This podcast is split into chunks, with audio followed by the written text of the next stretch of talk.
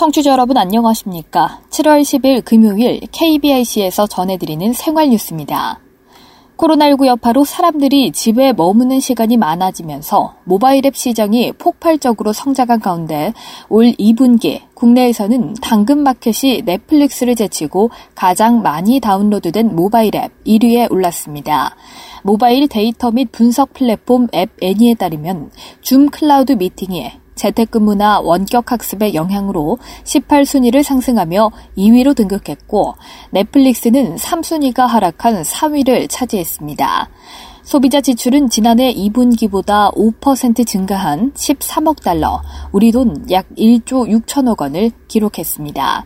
비게임 앱에는 약 1억 4천만 달러, 우리 돈 약 1,679억의 지출이 발생했습니다. 소비자 지출 1위는 전분기와 동일하게 카카오톡이 1위를 차지했고 1인 방송 앱 하쿠나 라이브가 2위, 왓챠 플레이, 유튜브, 네이버 웹툰이 각각 한 단계씩 상승해 3위에서 5위로 뒤를 이었습니다. 아울러 앱애니는 국내 외에도 전 세계적으로 모바일 앱 사용 시간, 다운로드, 소비자 지출이 월 평균 전년 대비 40% 많아졌으며 특히 4월 한 달 동안에는 모바일 상에서 보낸 시간이 2천억 시간이 넘는 것으로 나타났습니다. 네이버는 자사의 소상공인 온라인 창업 지원 툴인 스마트 스토어를 통해 최근 1년간 연매출 1억 원 이상을 달성한 판매자가 2만 6천 명을 넘어섰다고 밝혔습니다. 이는 전년 동기 대비 약 40% 증가한 수치입니다. 이 가운데 지난 6월 한 달간 1억 이상 매출을 올린 판매자는 지난해 같은 기간보다 2배 이상 늘어 2,800명을 기록했습니다. 온라인 창업에 뛰어드는 신규 판매자도 지난 2018년 월 평균 1만 5천 개 수준에서 올해 4월 기준 월 평균 3만 5천 개로 2년 새 약 2배를 뛰어넘었고 특히 코로나19 확산이 극심했던 3월에는 2월 대비 34% 증가한 3만 7천 개 스마트 스토어가 생겨나기도 했습니다. 이윤숙 네이버 포레스트 CIC 대표는 코로나19가 장기화되면서 우리 사회와 경제 구조가 개인화, 비대면화, 디지털화가 되어가고 있다면서 이러한 변화 속에서 다양성을 가진 소상공인들이 포스트 코로나 시대의 경쟁력을 잃지 않고 성장할 수 있도록 지원을 아끼지 않겠다고 말했습니다. 코로나19로 위축된 지역 문화 기획자들의 활동 기회를 넓히고 지역 문화 생태계 회복을 도모하는 지역 문화 활동가 지원 사업 공모에 30개 단체가 최종 선정됐습니다. 극단 진동, 사회적 협동조합 문화숨 등 자율 기획형 10군데와 용산 역사 문화 사회적 협동조합, 주식회사 은하수 미술관 등 실험 기획형 20군데입니다.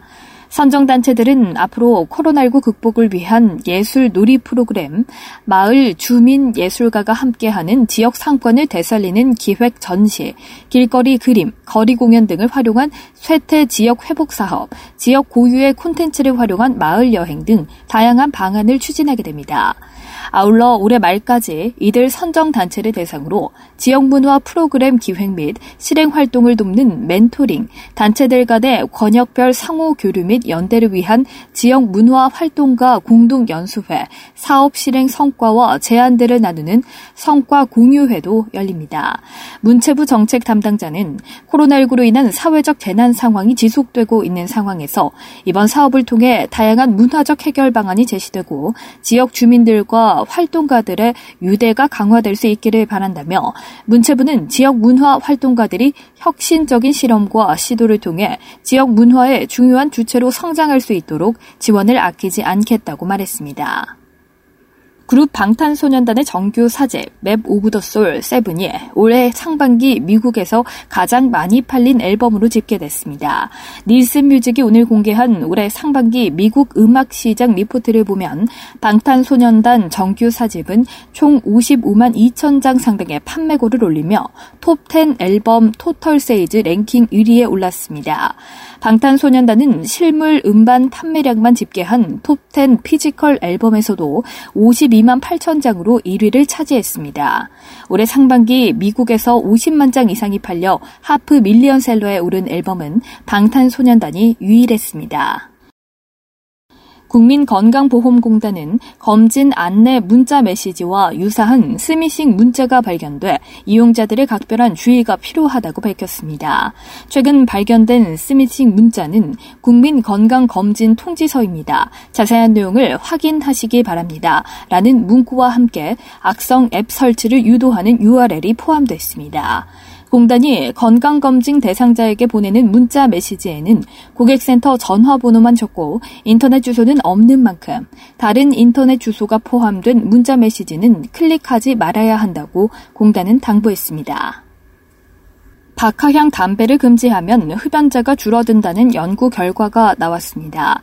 미국 조지타운 대학교 연구진은 이미 박하향 담배를 금지한 캐나다의 사례 등을 분석한 결과 연구 24건을 살핀 결과 박하향 담배 흡연자 중 11%에서 45%가 금연을, 15%에서 35%는 전자담배로 갈아탄 것으로 분석됐습니다. 박하향 담배를 금지했을 때 금연하거나 전자담배로 옮겨갈 가능성이 가장 큰 그룹은 청소년으로 꼽혔습니다. 데이비드 레비 교수는 전국적으로 박하향 담배 금지 조치를 시행하면 흡연 관련 질환을 줄여 공중 보건을 개선하는 중요한 계기가 될 것이라고 말했습니다. 정부가 세종시의 KTX 세종역 추진에 경제성 부족 탓에 신설이 불가능하다며 제동을 걸었습니다. 이와 관련 이춘희 세종시장은 어제 청사에서 가진 브리핑을 통해 세종시 인구가 늘어나면서 KTX 세종역에 대한 비용 편익 분석 결과가 0.86으로 나왔다며 세종역 설치에 대한 예비 타당성 조사 등 후속 절차를 추진하고 정부 및 충북 등 인근 지자체와 협의해 나갈 것이라고 밝혔습니다.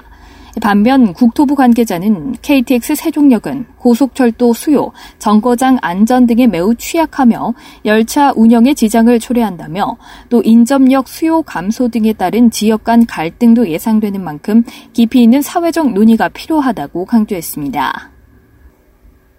국립극장이 5분 대회 짧은 영상으로 전통 예술을 배울 수 있는 온라인 교육 콘텐츠 오예 오늘의 예술 5분 예술을 국립극장 유튜브 채널과 네이버 TV를 통해 공개했습니다.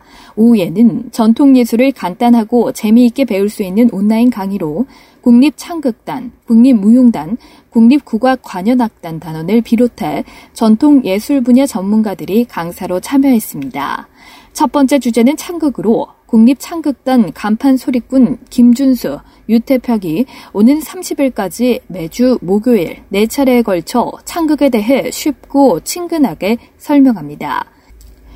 국립극장은 전통 문화에 관심 있는 외국인도 쉽게 접할 수 있도록 영어와 중국어, 일본어 자막을 제공하고 창극편을 시작으로 국악, 한국 무용 등 다양한 전통 예술 장르를 다루는 온라인 교육 콘텐츠를 제작 보급할 계획입니다. 끝으로 날씨입니다. 내일과 모레 주말 동안 전국은 대체로 흐리고 구름이 많겠습니다. 내일 오후는 충청과 전북, 경상 서부 내륙을 중심으로 비 소식이 있습니다. 비 피해 없도록 대비하시기 바랍니다. 내일 아침 최저 기온은 오늘과 비슷한 19도에서 23도, 낮 최고 기온은 오늘보다 2도 가량 올라 24도에서 30도 사이의 기온을 나타내겠습니다. 이상으로 7월 10일 금요일 생활 뉴스를 마칩니다. 지금까지 제작의 이창훈, 진행의 박은혜였습니다. 고맙습니다. KBIC.